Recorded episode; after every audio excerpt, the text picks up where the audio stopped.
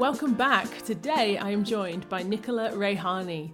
Nichola is a psychologist and professor of evolution and behaviour at UCL, and her book, The Social Instinct, explores how cooperation shaped the world. Nichola, welcome to the podcast. Thank you for joining us. Hi, thank you so much for having me on the podcast. I'm really looking forward to this one. I personally am someone who's, you know, I encourage myself and others to think and rethink, to challenge your own bias, and to just always be open to learning. So I'm often listening to lots of different books, I'll be listening to lots of different podcasts.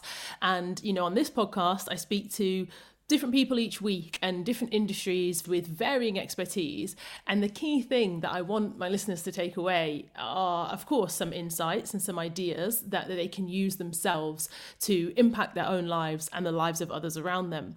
So that could be habit and behavior change it could be listening to the show to get motivated or to to increase discipline or just an opportunity to listen and learn and get inspired so so many questions for you today, Nichola, and I know that the work that you do, the, the book, it's, it's all fascinating to me. So I think a good place to start with you would be if you could tell us how and why you first started investigating social behaviour in humans and in other species.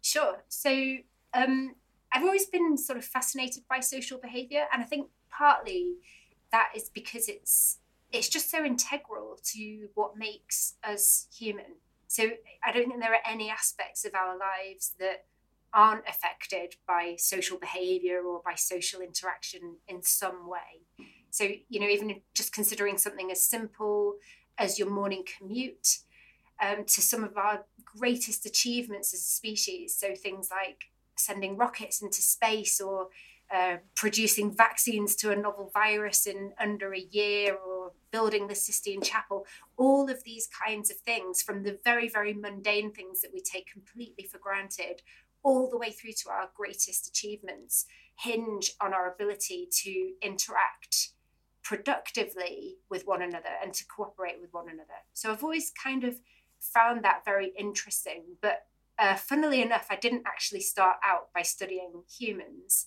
um, my first foray into the study of social behavior was a species that probably, well, I know not many people have heard of, um, and it's called the pied babbler. And that is a bird um, about the size of a blackbird for people who are in the UK listening to this podcast um, that lives in the Kalahari Desert. And they are interesting because they live in really tight knit family groups where um, all the group works together to raise a single nest of chicks, a single um, clutch of offspring, and that that was actually how I um, made my first foray into studying cooperation and social behavior. Was on this sort of esoteric bird that I was chasing around the Kalahari Desert for the best part of four years.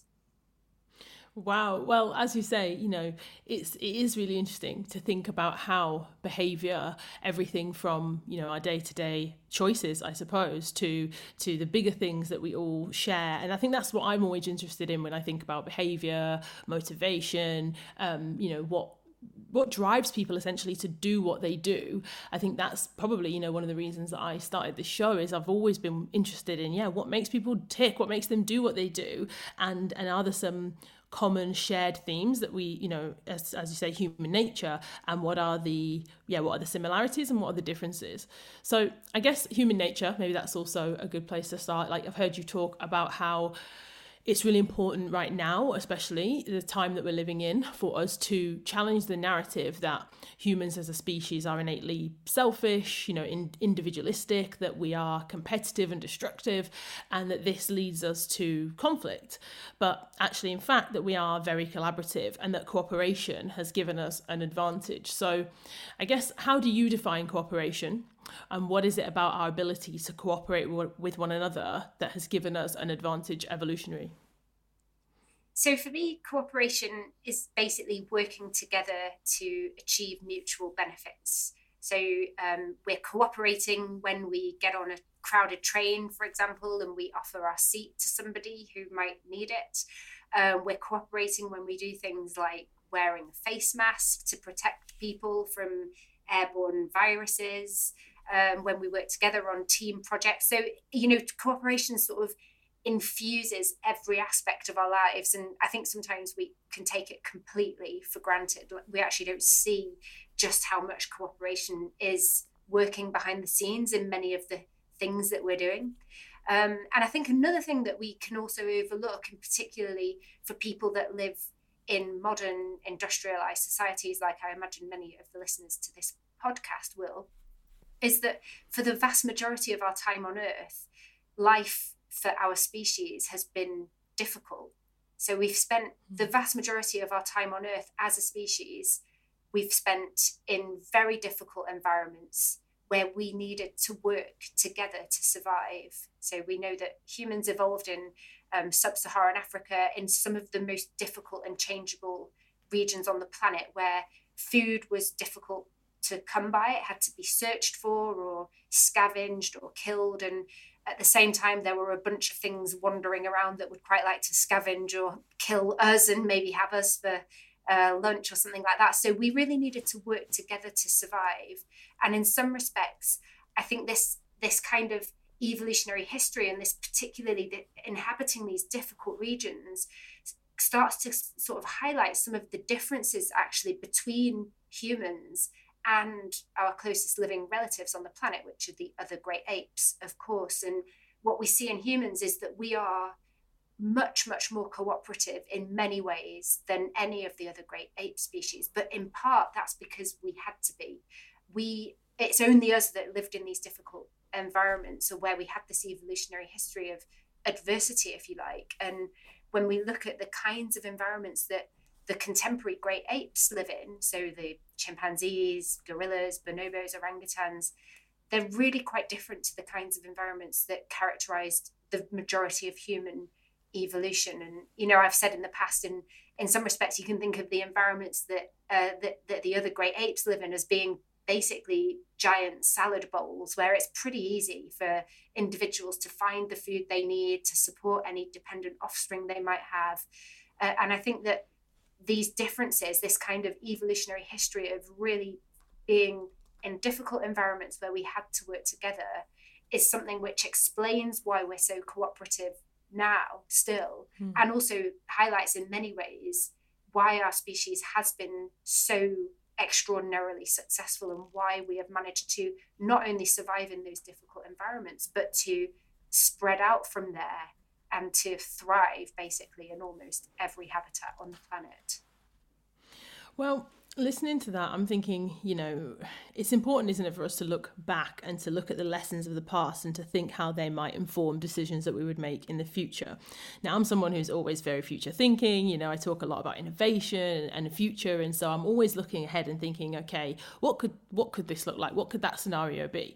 And so, of course, when you're describing, you know, difficult, uh, I guess, environments in terms of survival as a human species, I suppose it does feel very, very different to the life this is the world that we all live in now and it feels like okay if we don't have this shared i suppose common goal or, or crisis or, or whatever into, that, that, requires us to collaborate together then if you, if you take that away and if we all live as we kind of do now i suppose do you think that without a common goal? Is that where this kind of collaboration essentially breaks down and we start to maybe segregate? And you know some people would argue that right now there's a lot of segregation in the world and there's a lot of conflict. Do you think that is because we no longer have this shared common goal that we're all working towards?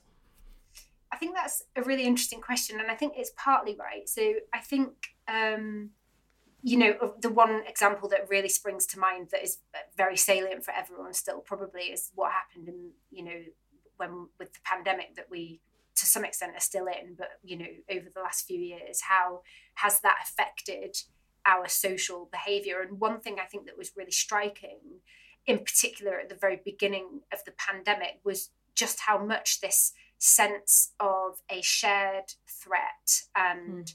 a shared collective threat motivated people to cooperate. So, I mean, yeah. um, at that point, I still lived in London, and on in my neighbourhood, as in many neighbourhoods in the UK and also in other countries, in the very early days of COVID, we saw a, a sort of real resurgence of grassroots, local, community level cooperation. So, lots of things like mutual aid groups were springing up and things like this. And so, in one sense, we did see that you know we we see that when we have these kinds of collective threats, we are able to rise to it. You know, we are able to cooperate. But I think the other sort of insight for me that came from the COVID uh, pandemic was that that kind of cooperation was often quite local in scale. So it wasn't. Mm. It hmm. was often quite circumscribed. It didn't really.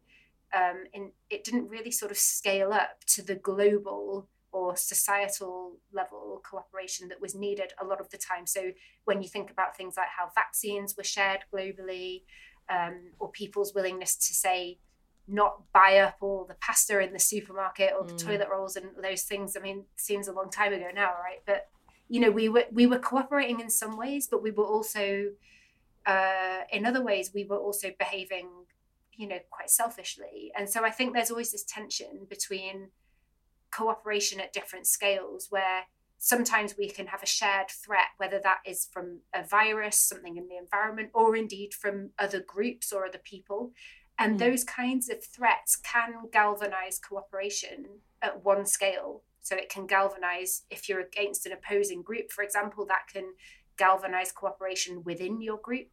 But the really difficult thing for our species, I think, and the thing where we struggle is scaling that cooperation up beyond these sort of local group level boundaries. And that, unfortunately, that is the thing we have to be able to get better at if we want to tackle the, the global problems that we actually face.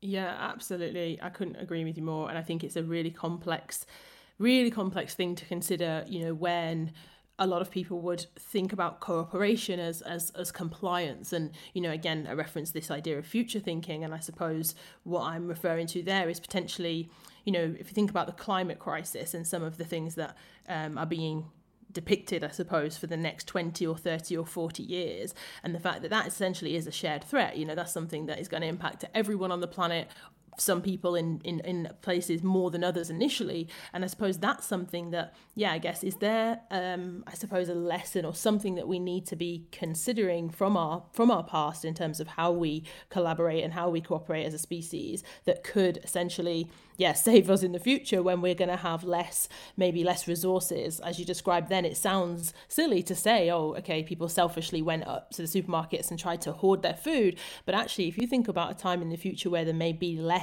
food available for a very long time, um, you know, and, and resources are going to be a real challenge in certain places in the world what things do we need to consider there about yeah how we can work together to to get a better outcome for everyone so I think it's a massive question, and it's not, you know, it's obviously there are no like silver bullet answers to these kind of massive global scale problems.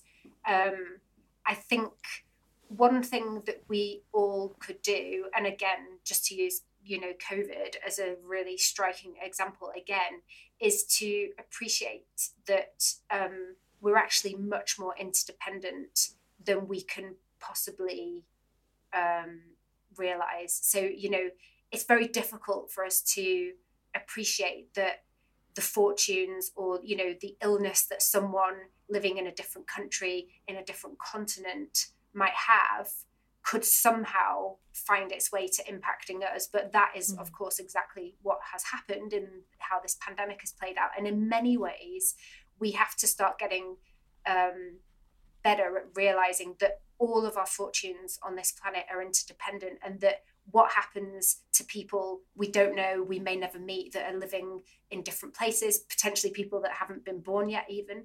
What happens to those people and their fortunes actually concerns us that we are all mm. we're all kind of in this together in a way and i think so i think one appeal i would have is just kind of this uh trying to like generate this sense of in, of positive interdependence that like when we all win when we win together um, and but I think that the difficulty with that is that it's not intuitive for us. It's, it doesn't really come easily to us to think in that way.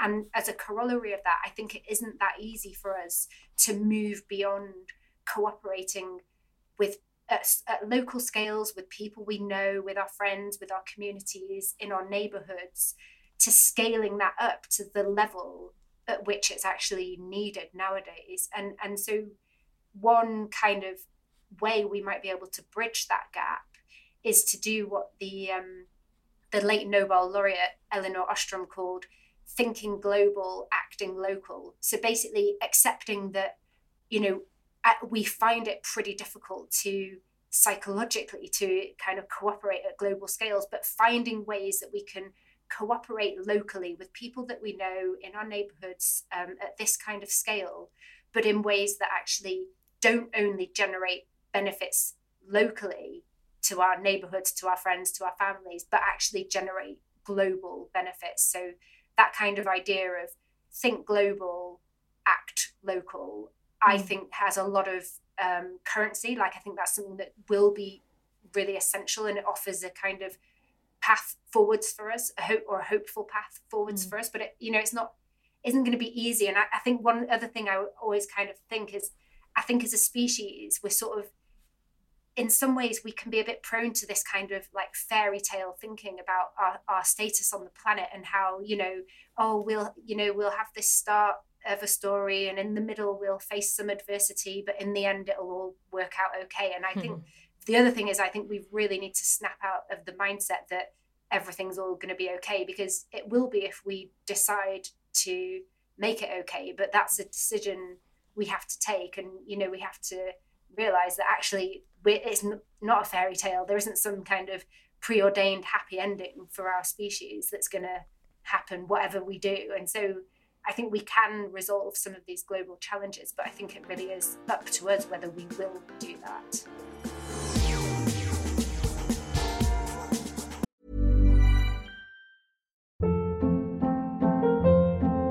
Hold up. What was that? Boring. No flavor. That was as bad as those leftovers you ate all week. Keke Palmer here, and it's time to say hello to something fresh and guilt-free. Hello Fresh. Jazz up dinner with pecan-crusted chicken or garlic butter shrimp scampi. Now that's music to my mouth. Hello Fresh. Let's get this dinner party started. Discover all the delicious possibilities at hellofresh.com.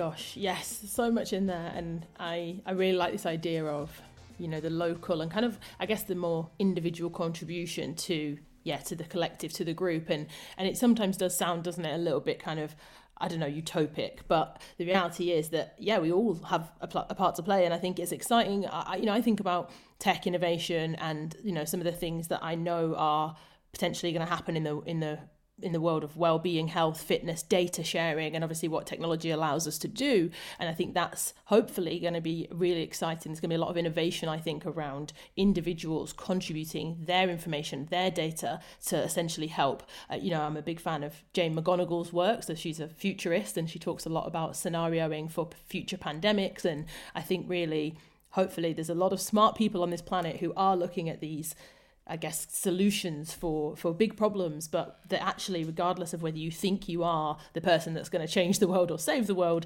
we all have an individual contribution. And I think, I think hopefully that is hopeful. Hopefully that's exciting. Mm-hmm. and as an optimist, I always think, you know, we will, we will get there. But you're right. You know, it's not, it's not a guarantee happy ending hero's journey story that I think we like to to think about.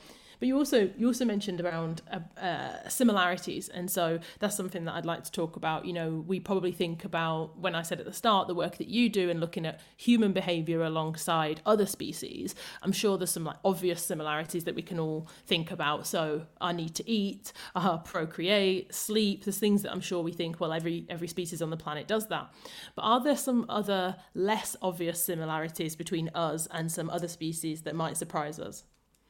Yeah i mean that's kind of that's the thing that my i do in a way. So that's the kind of the kinds of questions that i find super interesting. And um, so one fact uh, that we know about sociality on this earth is that outside of humans when we see other species being cooperative living in groups and things like that we tend to see that the vast majority of that is happening within the confines of family groups. And there's a good reason for that. Um, cooperation is favoured within families because of the um, indirect genetic benefits that can be that can um, that can that individuals can confer on their relatives by helping them. So we see lots and lots of cooperation within family groups outside of humans, but what we don't see so much of is the kind of thing that we think makes us really quite different, which is cooperating with not only with uh, non-relatives but also with complete strangers, with people mm. we hmm. don't know, people we might never meet again. And there is one species that actually does this that I've worked on quite a bit, which we would never normally think of that we would have much in common with. Uh, and the species is called the blue streak cleaner wrasse. And it's a small fish that lives throughout the Indo Pacific on coral reefs. And um, I often describe cleaner fish as being a bit like the hairdressers of coral reefs. So they they have these little cleaning stations where they live, um, a bit like their hairdressing salons, and they basically stay there. And all the other fish on the reef, who we just for convenience we call them the clients, will visit the cleaning station in order to receive a cleaning service, which basically involves the cleaner fish nibbling away any parasites that are on the surface of the client's skin, or even taking away dead skin and things like that. So this seems like it should be, you know, in some ways not a very interesting thing. It's, you know, the cleaner fish uh, gets a meal, the client gets the nasty parasites removed. So in some ways, you think, this, what does this have in common with the kind of cooperation that I'm talking about in humans, where we sort of go out of our way to help strangers and things like that. And that the answer is that, in fact, there's a conflict between the cleaners and their clients because even though the cleaner fish will eat parasites and dead skin, what it prefers to eat and what it does eat if it's given the chance is the client's living tissues. So it prefers to eat living scales and also mucus, which is a living protective layer that the client has on the surface of its skin. And so now this makes the interaction actually quite interesting from the point of view of understanding cooperation because we have a situation where we've got these two individuals that have a conflict of interest, but where somehow the interaction has to be resolved. Um, cooperatively, even though, you know, there's no police fish swimming around on the reef. they can't talk about it beforehand. You know, the client can't say, right, make sure you only eat parasites and don't bite me. Um, they, they can't sign a contract or anything like that. So somehow they find a cooperative solution. And strikingly, the mechanisms they use to do it look very similar in a lot of ways to the mechanisms that we use to foster cooperation among strangers in our societies. So we know that in humans, for example, two really important mechanisms for sustaining cooperation where people might otherwise be tempted to behave selfishly or to act in their own self interest hmm. are the threat of being punished for doing that and the possibility to gain status or reputation benefits or not wanting to look bad, basically. And mm. strikingly, both of those things we also see evidence for in this cleaner fish system. So, if a cleaner fish bites a client, they will often be aggressively punished by the client, or even potentially aggressively punished by one of the other cleaner fish that's close by. So, they even police one another in those mm. interactions. And secondly, the cleaner fish also seems to have a rudimentary concern for its reputation. So, what happens on these um, on these cleaning stations is that because there's not as many cleaner fish as the number of clients that need to be cleaned, often the clients are having to wait around a little bit to wait their turn to, to be inspected by the cleaner fish. And while they're waiting, they can watch what's happening at the cleaning station. And if they see the interaction end badly with the current client, so if they see, for example, the current client swimming away very quickly, or maybe even punishing the cleaner fish, often the clients that are waiting will simply swim away and find a different, better cleaning station to visit. And the cleaner fish mm. is aware of that. And if they're being watched in particular by the very valuable clients that have, eh, say, very big clients that are very valuable, have a big food source, um, they will actually be nicer to the current client they're working on to make sure that the queuing ones won't swim away. And so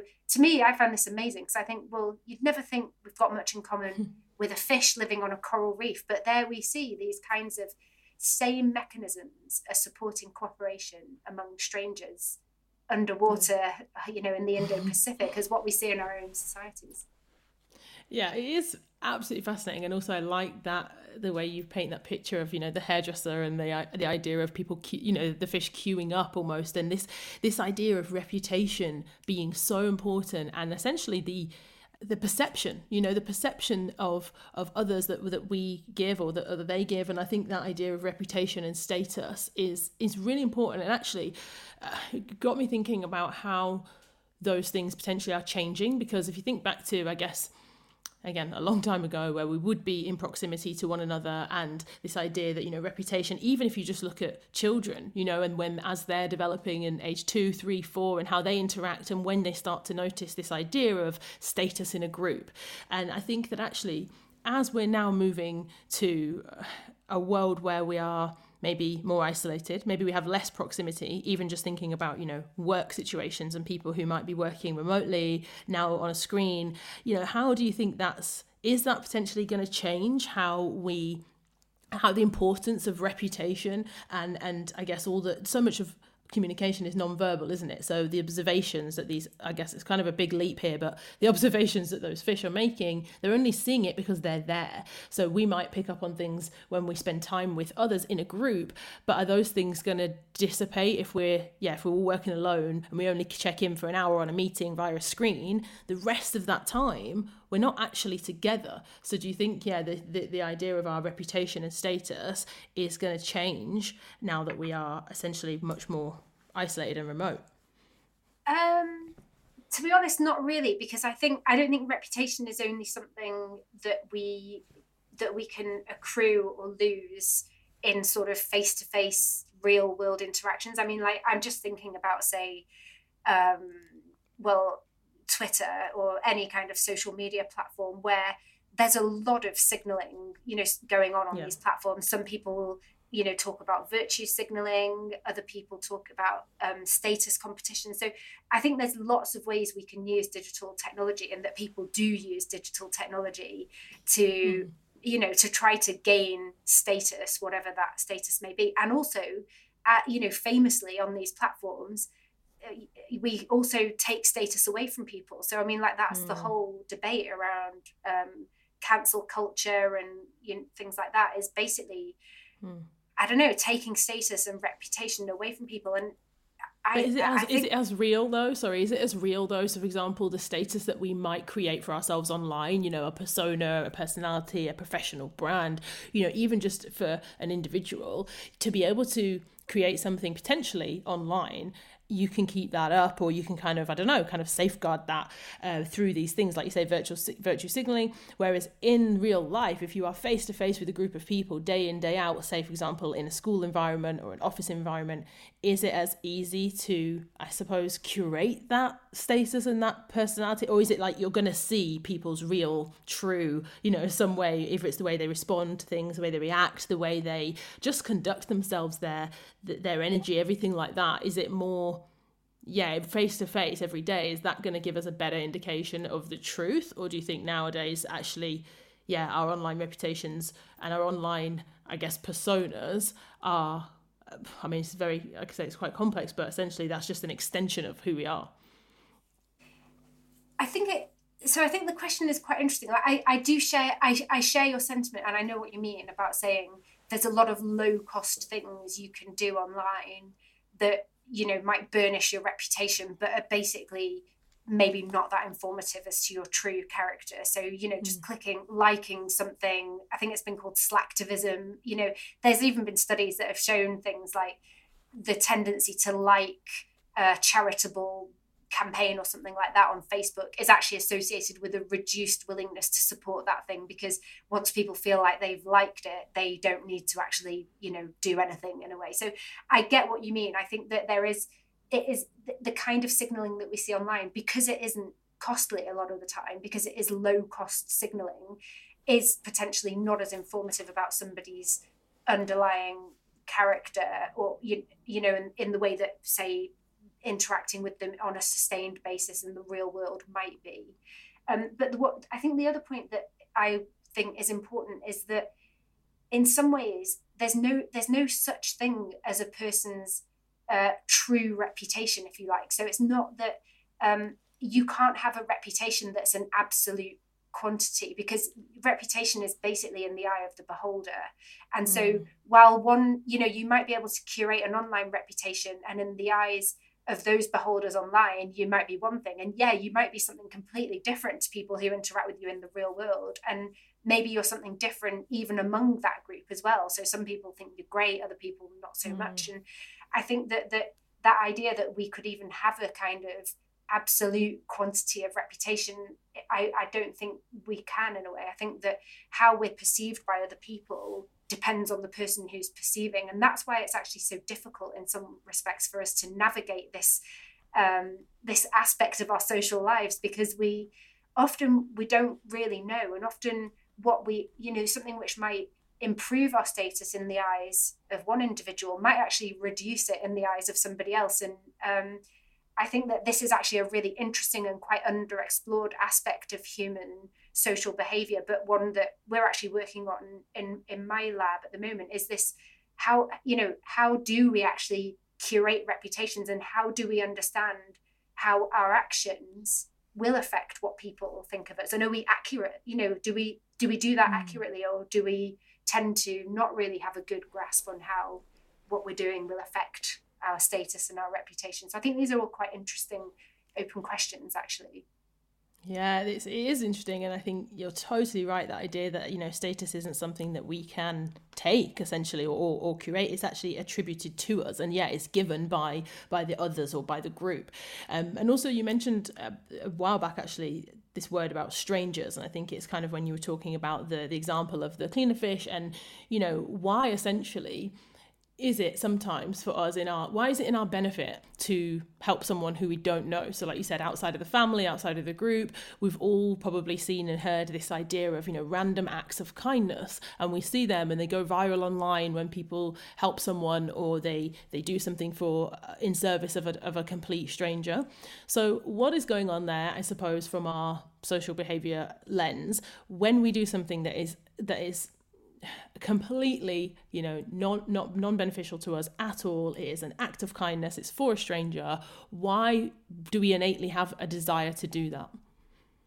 So one thing um, i'm often accused of in a way as an evolutionary biologist is taking the altruism out of altruism by trying to understand how what you're calling random acts of kindness or you know cooperating helping strangers how that can ultimately be beneficial to individuals. And it, I think it's really important to try and dispel this misunderstanding because um, I think a lot of the time what people hear when when evolutionary biologists talk about these things is oh, you think the only reason that I'm doing X, Y, and Z is because I'm going to benefit from it. And that's not the reason. The reason I'm doing it is because I want to do it and I, you know, I, I don't care about the benefits. And I think it's just really important to dispel that that isn't we're not we're that's not an argument that we're making. So we're not saying that just because you can reconcile a helpful act with downstream benefits to the helpful individual,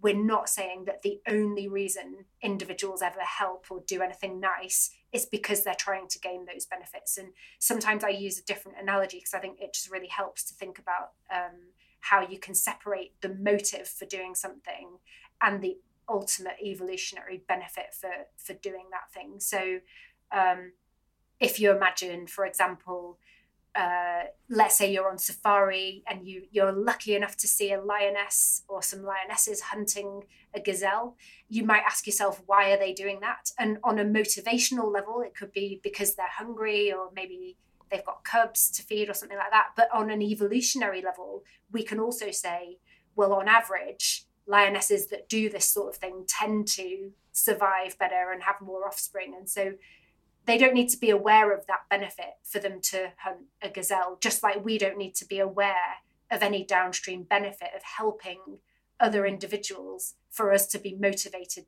to do it. So um, I just always try to stress that because I think there's often quite there is often a bit of misunderstanding. But w- once if we park that for a minute and we accept that the motives that drive behavior can be separate from the evolutionary benefit of doing the behavior, then we can see that actually this tendency to help strangers to be cooperative is likely to have been very advantageous to individuals who were cooperative. So we've mm. talked a bit already about reputation and status benefits. Those are really powerful drivers of cooperation. Even when you're helping someone you might never meet again, um, you can gain, individuals do gain reputation and status benefits from those kinds of unconditionally helpful acts.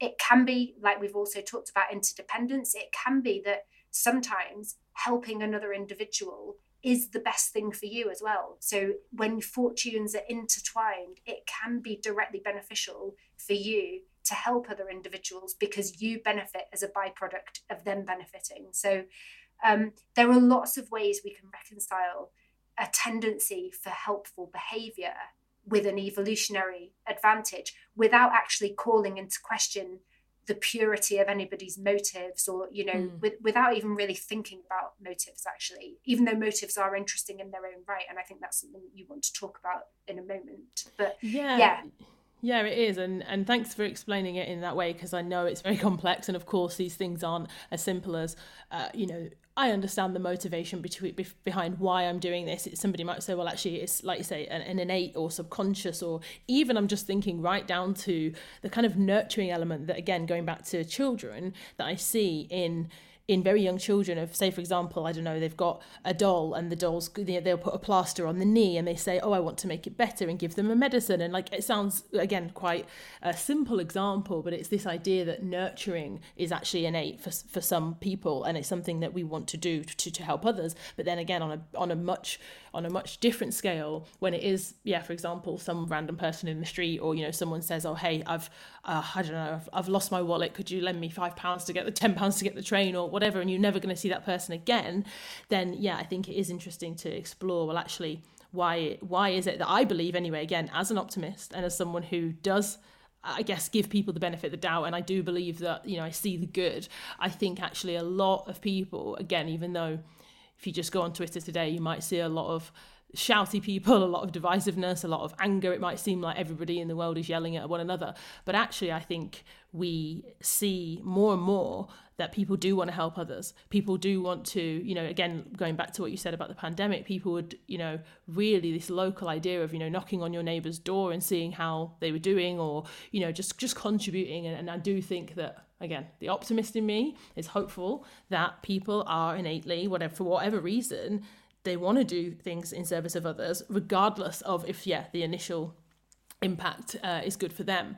But moving on to the idea of motivations and obviously motivation i suppose is a topic that i talk about a lot on this show and, and in my book and in my work but when it comes to how self-motivated we are or how self-determined we are do you believe that, again, this kind of idea of being self motivated? People often ask me, Adrienne, does it come down to nature or nurture? Are you just a motivated person? Are some people just self motivated and others aren't? And I guess linking it back again, are we more motivated to do things that benefit ourselves or are we more motivated to take action to, to do things to be galvanized when the benefit will will benefit an entire group so i guess i've got two questions there first one motivation do you think it's nature nurture Oh, sorry. Uh, yeah, um, I think um, for sure, like there's some aspects of it that are built in. So if you want to say like that's nature, I mean, we're hugely empathic, and so you know, you mentioned a moment ago about empathy and wanting to, you know, the idea of a, a child wanting to nurture a doll, and like that is something which is you know all humans have a capacity for empathy and, and experience empathy to varying degrees. But one thing that's quite interesting is that actually the extent of that empathic concern is quite bounded and it is quite fickle. So um, there's an effect in psychology um, called the identifiable victim effect, which is that we often feel more empathy when we're confronted with the plight of a single identifiable individual than when we're confronted with the plight of you know lots and lots of individuals suffering and this is a bit strange if you think about it from a psychological point of view because you know, in some ways, the more suffering, the more that should actually kind of trigger an empathic response. But somehow, you know, our brains are not really don't seem to be wired that way. And and and so I think there are some elements of motivation to help that are sort of come preloaded in a way and then there are other there are other aspects of that which can be nurtured during development or which can be learned and and so um yeah so like for example this you know the wanting to help larger numbers of people or feeling empathy for larger numbers of people would be something that actually I think would have to be actively sort of learned during development in a way because it's not it isn't something I don't think that people are necessarily um, it's not an intuitive or a sort of innate thing to do but we obviously you know we are able to do it with experience. So like all the interesting questions in psychology i mean nature nurture it's always a bit of both basically yeah, yeah, a bit of both, and it, making it's making me think of the example that you said about the group of when apparently statistically, you know, when people see a maybe a an accident or a crisis, if there's no one else around, people are more likely to intervene and to rush over and to help. Whereas if there's lots and lots of people around, people think, oh, actually, someone else will do it, so then they don't yeah that's that's a, yeah so that's the effect um, in psychology is the bystander effect which is a mm. very well documented effect of if i'm the only person i you know i i'll and someone needs help i'll do it. Whereas um, the more people there are actually the more chance there is of there being inaction. And again i mean these these these kinds of insights i think are quite relevant for us when we start thinking about you know global problems that that do require global cooperation, but where we seem to also you know have a bit of inaction and and collective you know paralysis in some ways of actually taking the first step to do something and to to to try to affect change yeah, and I guess that's, you know, again, we talked about it before with this idea of collaboration versus compliance. But yeah, I guess when we think that the problem is really, really huge, so for example, the climate crisis or, you know, sustain- sustainability issues, I do think, again, it's that bystander effect kind of probably comes into play because you think, well, my my contribution is so small that actually if everybody else is doing it or if everybody else isn't doing it then it doesn't really matter you know? My my contribution doesn't really matter uh, or that you know someone else is going to come up with a solution and then we'll either have to do it or we won't. And it's again it's interesting i had this kind of debate with someone recently that said actually things have to be mandatory. They have to we have to make people change their behavior otherwise they never will so yeah, I think it'd be interesting, I suppose, to see which things are going to essentially uh, potentially become mandated in order for us to make those changes. Yeah, I mean, what sort of things do you have in mind? Like, what sort of things are you thinking would be mandatory? Well, it might be things to do with food consumption. So, for example, if there's less, you know, land in the future which can be farmed and there's less agriculture, maybe there's less animals on the planet that we can eat, then maybe actually we can't just say to people, eat less meat. You know, maybe it actually has to become mandated of how much meat people can consume. And although some people would think, oh my gosh, Adrienne, that sounds so far fetched, so crazy, you know, again, you think back to the pandemic, we all had to do things that we probably never thought we would have had to do. So if someone said you are not allowed to get on a flight unless you have this vaccine, people would have said no way. The you know they can't make people can't make people do things. But I do again thinking about futurism and I'm fascinated by this. I think there could be a lot of things in the future that we may be forced to do or, or mandatory. You know that for example again let's say whether it's uh, a different virus or a different disease or something that causes you know bigger segregation essentially then yeah i think we could see a lot of changes and a lot of mandatory things that will very quickly the you know stages of change very quickly will accept them and will adapt because we'll be forced to. Yeah i mean it, it sort of sounds authoritarian but i know what you mean. And and i guess what i would say in response is that in many ways that won't be such a different scenario for our species because we're already um, we already live by so many different norms, rules, whether they are explicitly sort of described and enforced or more implicitly enforced or socially enforced. And we're like, in part, that's also part of the reason that we have been able to sort of scale up cooperation from from beyond the realms of these small family groups and to live in the massive large scale societies that many of us live in nowadays like those those kinds of arrangements, social arrangements, wouldn't be possible if we didn't have a set of shared rules, norms, guidelines that we sort of adhere to broadly. And mm. so. I don't really uh, disagree in, in some respects that like maybe additional rules will you know will be will come into force in the future that's kind of in some respects that's that's part of what has been happening continually over human evolution and in particular cultural evolution of these different norms and things like that is always mm. has always changed and is always changing and that's really important like that's the ability to create uh, and enforce standards and rules of behavior is critical for our success so mm.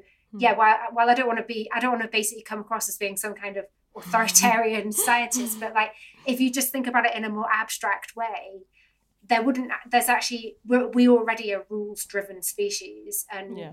I, I don't really see it i don't think it's that controversial in a way to suggest that we will continue to invent and you know new rules in the future. And mm. i guess the the controversy is like what will those be and how will they be enforced? But yeah i mean. Yeah. Yeah no i agree with you. I think we are of course because without you know rules and i suppose order and structure then potentially what would it be? Complete chaos. But i agree with you. It's going to be the controversy will be around how and when and also how fast people are expected to adapt to change because i think that what we saw with the pandemic was certain things we had to change quickly. You know, certain things were just like, this is the rule and you got to get on board and that's it. And I think that's where the controversy or the backlash or people's resistance comes is because people need time to, you know, accept an idea, think about it, change their behavior. They don't like shock. You know, we don't like shock, do we? We don't like quick changes. And so I think you're right. I think things will of course, inevitably, we're always uh, living within you know rules and systems,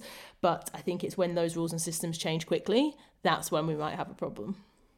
Yeah, uh, yeah. These are like super interesting um, empirical questions in a way. Like, what to what extent are we willing to change the rules? Like, when I think that I don't think we have like really good answers yet on a scientific level for like what how do people respond to rule changes and again not to just be the kind of it's a bit more complicated than that person but like it will also depend on I think probably one thing it will really be critical on is people's perceptions of how do these rules affect me? Like what am i gaining from this rule? What am i losing from it? Do i believe the narrative for why this rule is important? So mm. like in the context of covid for example you know different people could mo- it was easier for some people to follow the rules than for other people. So for someone like me it was basically quite easy to follow a lot of the social isolating rules because i happen to work in a job where if i don't if i don't have to leave uh, if i can't leave the house it's not a big problem. I can still get paid and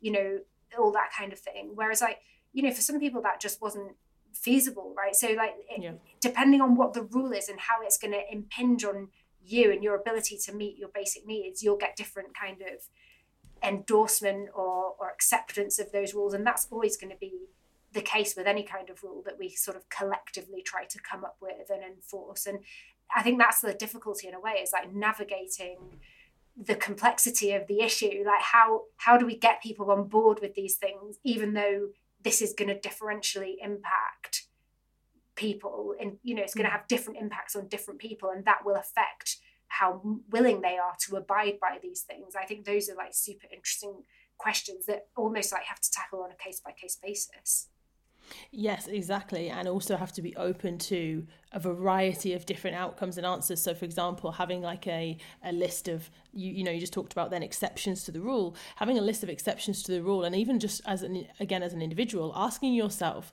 what would make you break that rule. So again, Jane McGonigal, when she talks about future pandemics and, and scenarioing, I suppose, they asked people if there was a pandemic where these things happened, what would make you break that rule? And so when people actually sat down and thought about it with you know relations to to an influenza pandemic like covid it was things like well i would break the rule if i wanted to leave the house to go to a religious festival or you know a funeral or things that we actually saw. People were willing to break the rules in certain settings. So i think again that's also something to consider is like when would you personally, you know, and again, it doesn't have to necessarily be about the group right now, but just thinking to yourself, okay, which rules would I, or when there is a new rule, what is it that would make me potentially break that rule? What are those kind of exceptions? Because yeah as you say fascinating stuff to think about and i i i'm i love this this kind of thing. I could do this all day but sadly i don't have all day to sit and talk with you Nichola. I'm conscious of your time and i always conclude the the podcast with uh, the section around the power hour and the concept of the power hour. So it's very simple. It's all about the first hour of every single day. So for me, for years and years and years now, I think it's maybe seven years, I have you know, dedicated the first hour of my day to doing something very intentional, and I believe that it sets me up for a brilliant day ahead, whatever I'm doing. So, before I ask you the question about your power hour, because I'd love to hear what you do in the morning, I guess we were talking a lot about, you know, different species, behavior, and also we haven't really even mentioned that much about the book. So, I'd love if you could kind of tell people a little bit more about the book. But is there anything to say that other animals or other species have a way of measuring time. So obviously not in the way that we do, which is hours or days or weeks, but other than just day and night, do you have you seen in your work there are any other species who know that it's the morning or that measure time? Well, I've got a dog, and he definitely knows when it's dinner time, and you can set your clock by him essentially. And so, I, so you know, anecdotally, yes, but there's also like a bunch of super interesting studies on species um, like squirrels and um, scrub jays species that are called caching species. So basically they are they're species that they find food now and they hide it somewhere so they can eat it later basically. So they hide food in different places. And there's been a bunch of really interesting work done by um, professor Nicky Clayton at cambridge showing that these species, a lot of these species that cache food, that hide it away so they can eat it later, have a representation of what they have hidden and whether it's perishable or not. And depending on the interval that you give them to go and retrieve the food, they will they will either, if it's a short interval, they'll preferentially go and retrieve the stuff that will go off quickest.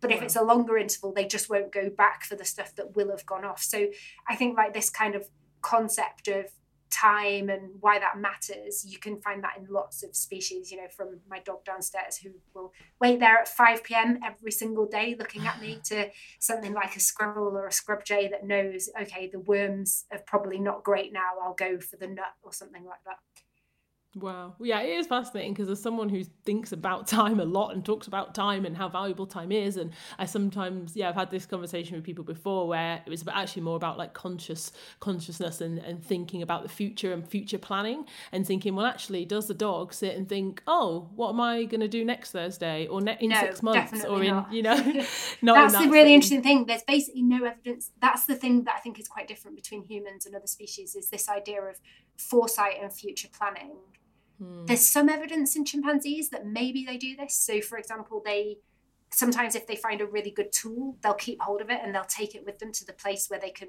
crack the nuts, for example. So it seems like maybe they are planning something for like you know they're thinking about the future but for the vast majority of species that capacity to imagine a future and to think about what might happen in that future is as far as we know we that we don't really see that in other species so that is you know that's something quite special about humans in a way. Mm. Yeah, yeah, I think it's a it's a wonderful thing that we can do as someone who's a big future thinker. It's a wonderful thing to be able to think about the future, but it also, of course, as we know, comes with a cost because often for a lot of people, thinking about the future is actually what causes them worry, stress, and anxiety. Whereas our our pets are just you know enjoying their afternoon nap and they're not stressed about next week. Totally, yeah. So, can you tell us, Nichola, what do you do in the first hour of your day, and what what time does your day typically start? I feel like my day's start is not going to be as impressive as yours. So, um, I have our house is a bit of a madhouse. I've got two young kids and a dog, so the start of the day is invariably chaotic. Um, it will no, almost always involve. I do tend to exercise every day, so that's one thing I try to. Uh, I'll either run with the dog if it's the weekend. I go out on my bike. I'm very avid cyclist. So yeah, some kind of exercise, a cup of tea, um, yeah, general chaos basically, trying to get two kids out of the house and to school. Yeah, I mean, it doesn't sound that different to mine, to be honest. So, yeah, I think a lot of people, well, a lot of people uh, in the mornings. That's, to be honest, that's why my power hour started in the first place because I thought actually I need to carve out a bit of space and time before all of those things happen. But thank you so much, Nichola. I found this conversation fascinating. I knew that I would. I know that we kind of went like here, there, and everywhere, and uh, you know, trying to connect the dots between all of these different things and these big, big questions. But I really, really appreciate your time. So, thank you very much for joining us. Awesome. Thanks so much for having me on. And before you go, please can you tell everyone where they can get the book, The Social Instinct? Oh, yeah. Uh, available in anywhere you might buy books, all good bookstores, online. Uh, yeah, should, should be able to find it anywhere. And it's just come out in paperback um, with a new subtitle in case because that has confused some people. It's now called The Social Instinct What Nature Can Teach Us About Working Together. Wow, brilliant. Thank you so much. And thanks everyone for tuning in and listening. I'll be back next week with another episode. See you.